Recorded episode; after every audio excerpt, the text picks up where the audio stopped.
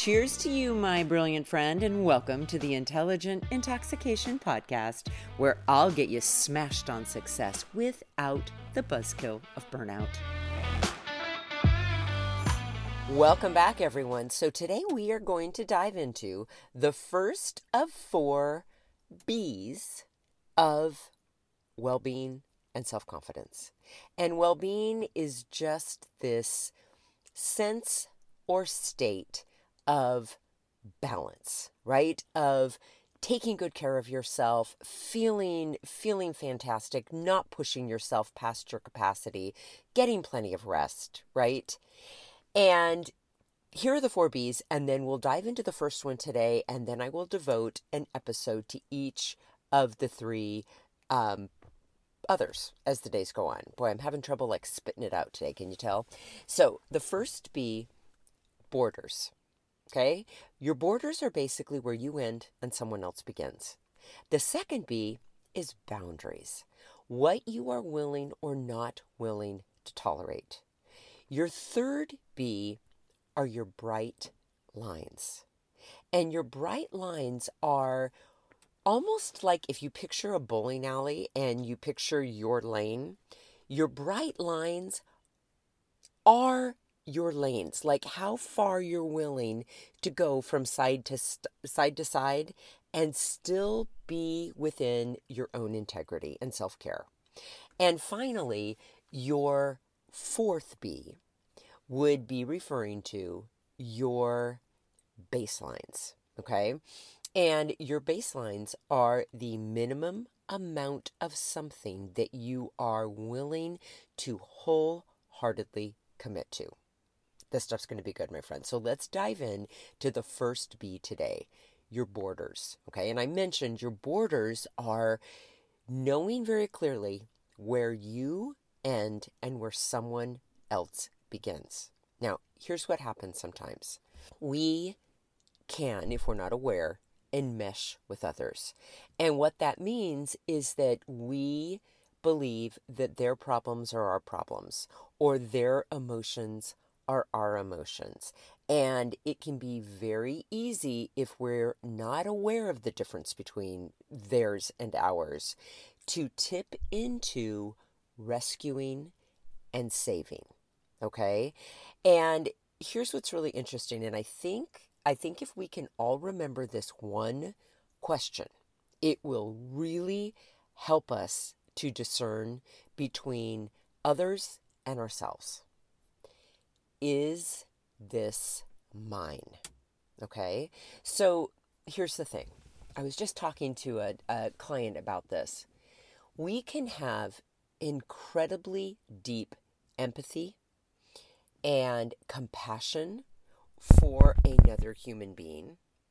We can show up to help and support and love another human being and still know what is theirs and what is ours. Okay, so for example, if I see a friend or a family member going through a really difficult time and having some really difficult emotions, I am going to feel incredible empathy for them and I am going to feel such compassion for them. And I am going to reach out and ask them, How can I help you? How can I support you? And I'm also going to be very aware of the fact that it isn't mine to solve. It though they aren't my emotions to try to take away from them. My goal isn't to try to quote unquote cheer them up because we cannot think over the top of our emotions. We must feel them all the way through. And I think we're all not guilty of, that sounds, I don't like that word.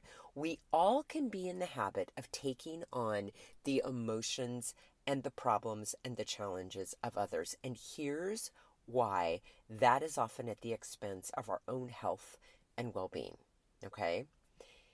First of all, it keeps us from addressing what we need to work on, feeling our own challenging emotions, solving our own problems, and putting off those things because we're going to put all of our, our focus on someone else's, right? We must be willing to own our own emotions and our own problems and our own challenges. Okay?